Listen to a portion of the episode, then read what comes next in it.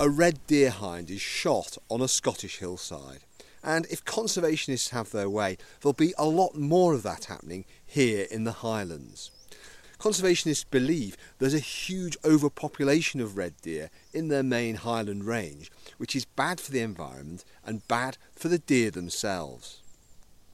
I went for a walk up a mountain with Mike Daniels of the wildland charity the John Muir Trust to find out just why such charities believe many more deer must die.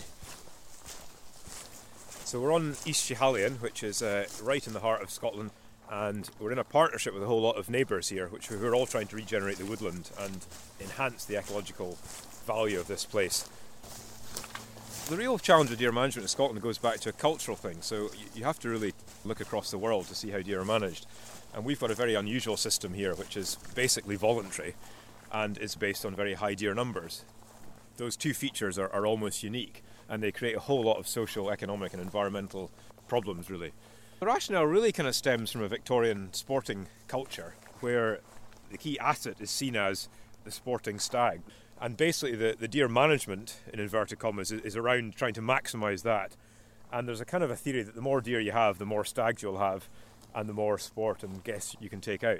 Each estate is valued on a whole range of things, but one of the factors that's taken into account is add on about £50,000 per every sporting stag that would normally be taken.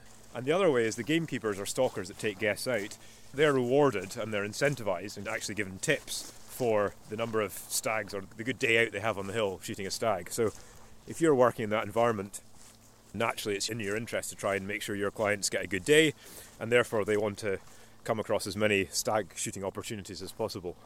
And the impact of that is that, that estates are motivated just to have high densities. Essentially, yes. I think most landowners would say they're trying to manage the land sustainably as they see it.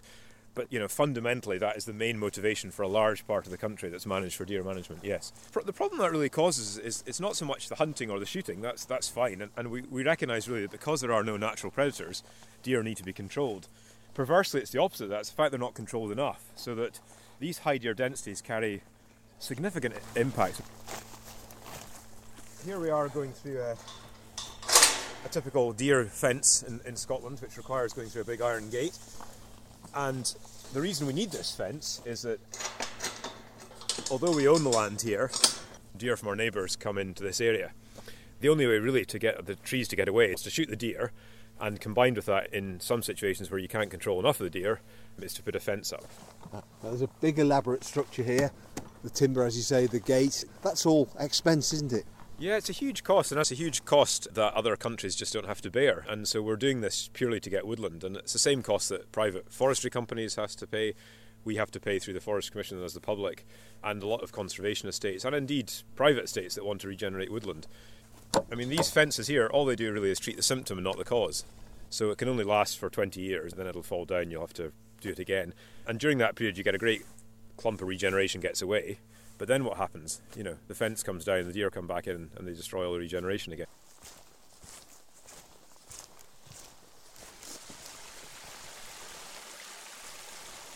I would say the vast majority of the, the uplands of Scotland, uh, the grazing pressure over hundreds of years has, has just really hammered the woodland. And so, as I said, we've had to fence this to get the woodland to regenerate. At the same time, if you reduce the grazing, all the, the other vegetation, the heather and the grasses and the molinia we're walking through here, they can start to choke out the trees. And so, again, you need this kind of balance where you've got a small enough grazing impact. You've got some deer in here, which would naturally be here, that open up clearings that seeds can get away. Yeah. Um, and so, fencing really isn't the solution. It's a last gasp, desperate measure to try and save the last bits of woodland that we have. Presumably, the aim is eventually to get rid of the fence, but to have the deer numbers here down to a level where you don't need a fence. Yeah, absolutely. I think that's the ideal across the country is to have the deer numbers at a low enough level that woodland can naturally generate in the presence of deer. More and more people are looking at this and saying we can generate woodland without the cost of fencing just by reducing the population. But it needs to be encouraged with a stick as well as a carrot. And at the moment, the stick isn't there. There's no regulation, and it's left up to people to do what they want. Could you put a number on how many you think there should be in terms of red deer? It's the million dollar question. There's a guy called Frank Fraser Darling and in the 1960s and, and 50s and 60s, he did a, an ecological study of Scotland. And at that point, there were 60,000 red deer in the Highlands, and that was probably getting to be too many. 40 years later, 50 years later, we're now sitting at four or 500,000. Densities in most of Europe for red deer are 10 or 100 times less, 0.1 or 1 deer per square kilometre, whereas in Scotland we're up to 15, 20 quite often. The densities of deer need to be 10 or 100 times less than they are across most of Scotland now. There is also a perverse issue of deer welfare where what you basically say is we need to shoot a lot more deer for the deer's own good. Yes, I mean, it's a bit of a contradiction in terms because presumably killing an animal isn't in the, the, animal's own good, but it's the ones that are left, if you like. At the moment, we have these big die offs. They're called natural die offs of deer in spring in Scotland, and it can be in thousands or tens of thousands of deer. We get people contacting us, a lot of hill walkers all over the country, just come across sheltered bits next to a fence where a whole group of deer has just given up the ghost. They've been trying to get into the shelter and they're just lying there dead in, in piles. You know, it can be dozens of deer sometimes. And it's really because the two things are missing. One is shelter, that's the biggest one really, and also the quality of food they've got available. They start to lose condition, and actually they use the, the reserves of fat in their bone marrow, so they're right down to the very last bit of energy they have. And then when the spring comes, and the irony is this fantastic new growth comes, new grass, it's too late. They can't process it. So they just end up just dropping dead and just literally falling over. Starving to death must be one of the worst welfare issues you can have. Over the coming months, ministers will be deciding what should be done after receiving a report by a special working group set up two years ago to review the system of deer management here in Scotland. One measure backed by conservationists would see all landowners facing government imposed cull numbers or killing targets. Many will resist that because it will fundamentally change the way they operate. So, how do they go about the bloody but apparently necessary business of managing our red deer herds? I spent a day with Alistair Chalmers, the head stalker of the Glenartney estate in Perthshire, to find out. At Glenartney, they still use ponies to move deer carcasses. We're going to head around the east end of the estate along the path and we'll kind of work into the wind. But the mist level, as you can see, is fairly low. And I think because it's so mild, the deer will be in the tops. So we'll work our way around and see what we can see.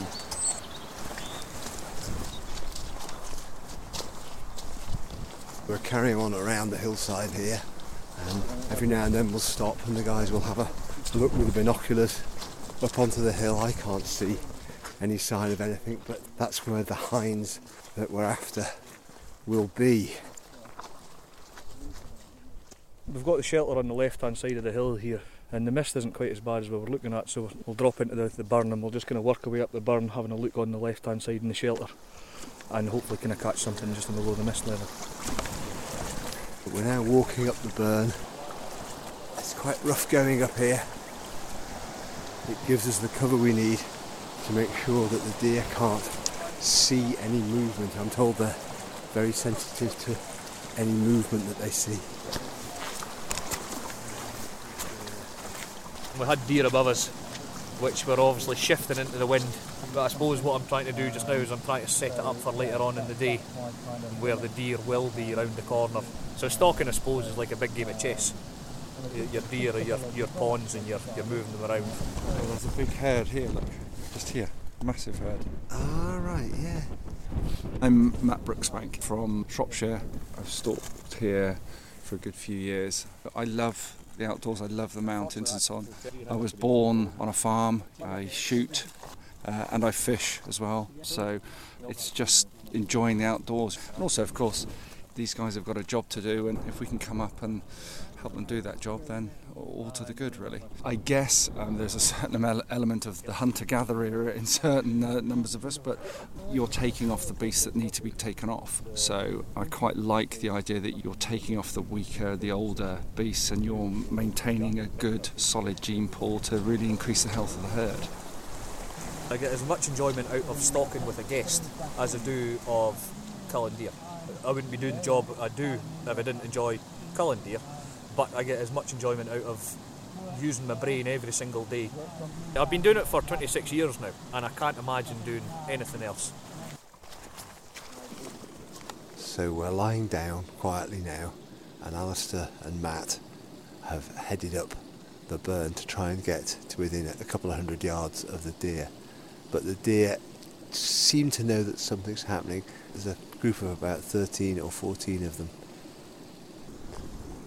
That's the deer gone up into the mist now, so I suspect that'll be the end of that effort.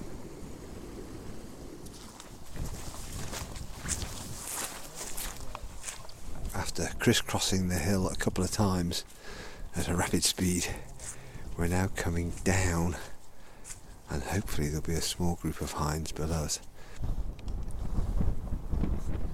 We've just slipped and slithered about a hundred yards down the hill, and Alistair's getting the rifle out now, just over the lip of this grass where I can't see. There'll be a hind or a pair of hinds, perhaps. This is just lining it up. He's getting in his sights. And Matt will actually take the shot. He's there with him. He's taking the gun now.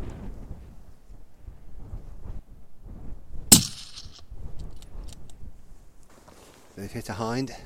You can see the deer rolling down the hill now, and the other deer have shot off away to the left now. It's quite an adrenaline filled moment. We've come down the hill now to find the deer, and we've actually found that there are two animals that have been shot and killed. Matt, what do we think's happened? Well, Alistair um, is of the opinion that there's a ricochet, which does occasionally happen. Both are dead as we arrive to them. So, a successful day out, and now we've got to get the venison back to the deer larder. At the end of one of the hardest days I've ever spent in the hills, Chalmers is left with two 50 kilogram carcasses worth just £100 apiece. There are two wages to pay and other costs year round, despite the limited stalking season. I asked the Drummond's Estates factor, Michael Aldridge, how the economics of it works. We finance the deer management by effectively selling let stags to paying guests, and we are perhaps also unusual in that we manage to sell the vast majority of our hind stalking to shooting enthusiasts who will, will come up and pay for a day's sport. Without that income, there would be nothing coming in to pay the wages. It is as simple as that. We sell the venison, but that only goes so far. Michael told me that Glenartney Estate has already been steadily moving towards more environmentally friendly deer management. But what impact would nationwide government imposed cull levels to ensure better woodland generation have on the estate? We are producing a product that is very attractive to sportsmen and they will pay a price for that. We would not be able to deliver that business with a very substantial reduction of deer numbers. Our business, as it stands today, would not be sustainable and there would be a substantial reduction in the number of people employed. At present, deer cull levels across the Highlands are decided by deer management groups, which bring together multiple landowners. Many of the members are private owners, but they include the state owned forestry estate and charity owners such as the John Muir Trust. The chairman of the Association of Deer Management Groups is Richard Cooke, and I met up with him in a Highland garden. I first asked him what he expected from the government review.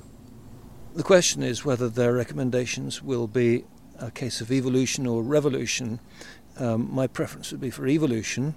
I think the deer sector has made huge progress over the last recent years, but we really have a very high level of government intervention already. And if you increase that, it falls little short of a fully regulated system, in which case the flexibility of the voluntary approach would be lost. And that's really important because deer management is so different in different places, different combinations of land managers, different combinations of objectives, and above all, different geography. So that flexibility is very much in the public interest. And at the moment, I would say it's at its minimum. Further intervention by SNH, the government agency, could very well be counterproductive. This sector works very closely with Scottish Natural Heritage. We have a good level of understanding with them. Uh, they're often criticised for being insufficiently muscular and using all their statutory powers. I would argue that the reason they haven't done that is because they're quite good at talking it through with people and persuading them when things need to change, and they haven't actually had to reach for the, the, their big stick. We're in a situation of quite fast changing evolution, actually. Deer management groups have been asked to take on board the fact that what they do has a strong public interest element in it. Now, the deer sector has actually responded remarkably well to that.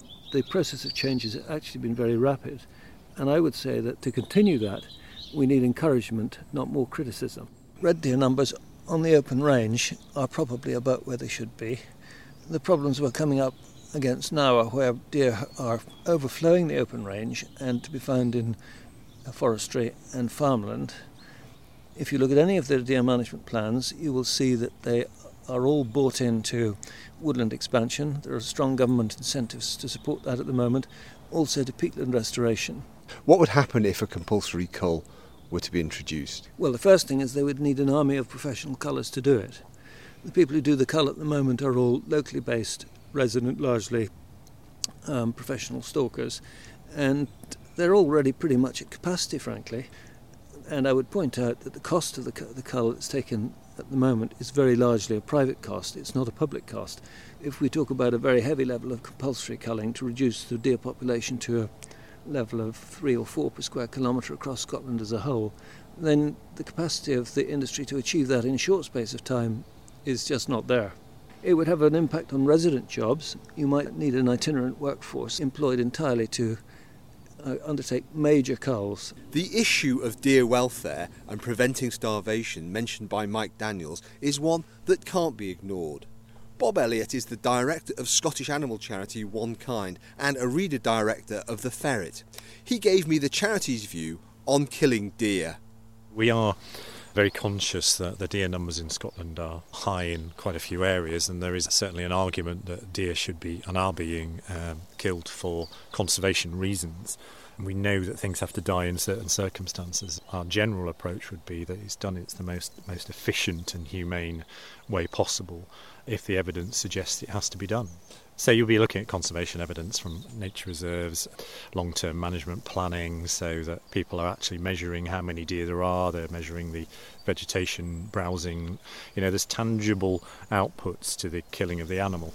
Culling of red deer needs to happen properly, safely. The training levels need to go up. I wouldn't go for the, the paying client model. I would go for more to do with subsidising landowners to be able to do it properly. My organisation wants to be satisfied that every single red deer that's shot in Scotland, it's done uh, in the most humane way possible under the, for the right reasons. The government's wildlife agency, Scottish Natural Heritage, was criticised by MSPs two years ago for its handling of deer management. Donald Fraser, operations manager for SNH, says numbers of deer did increase over the decades, though not on the scale that Mike Daniels suggests, and the situation is now gradually improving. We know that there has been an increase since the 1960s up to the early 2000s, which has then kind of levelled off since then. And we know that the culling effort has played a, a, major role in that. The cull has ranged, but from, from the 1960s, from about 16% of the, the, the, population up to about 23% of the population. So enough to cause that shake in the population. The, the evidence shows that it was about 160,000 deer in the early 1960s, uh, up to the, around the, the 400,000 in 2000. We've done a lot of work over the last number of years, and particularly since 2016, work with partners, to, including ADMG and the Association of Deer Management Groups in the uplands, to make sure that the, the public interest is at the heart of deer management. So, through developing deer management plans, trying to work more collaboratively with a, a range of public bodies to make sure that our priorities are aligned in terms of the work that we are doing. And for our perspective as a regulator, we've been making sure that we've been more effective at looking at particular areas of damage that are occurring throughout Scotland and working with those deer management groups in those areas through Section 7 agreements and the like to make sure that there's more of a focus on, on preventing the damage that's taking place. And has that had a, a visible, noticeable impact? Well, we've seen a significant change, I think, in terms of certainly in the upland deer range. There's a far better integration of the kind of environmental element of the work uh, along with the, the other objectives of land managers in the past there has been a kind of polarisation of views, I think, in terms of from an environmental perspective and particularly a sporting or land management perspective, where, where there's a different objectives there. But certainly the process that we've gone through over the last two, three, five years is to try and make sure that there is a more integration, there's more under, better understanding of the different objectives, and that the environment is more ingrained within the management uh, of, of deer in Scotland. So the Independent Deer Working Group are likely to look at the voluntary approach that we currently have in Scotland, whether a more statutory approach is required.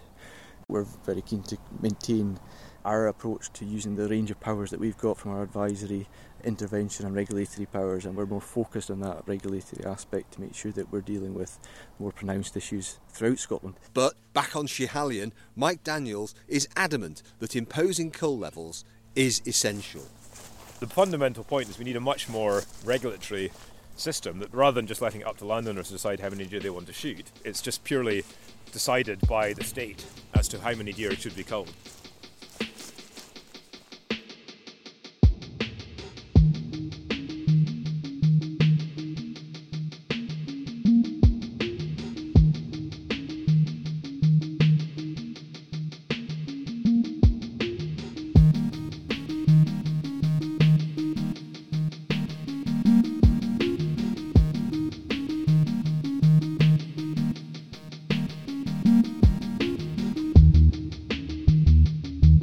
Listening to the Business of Ferrets podcast.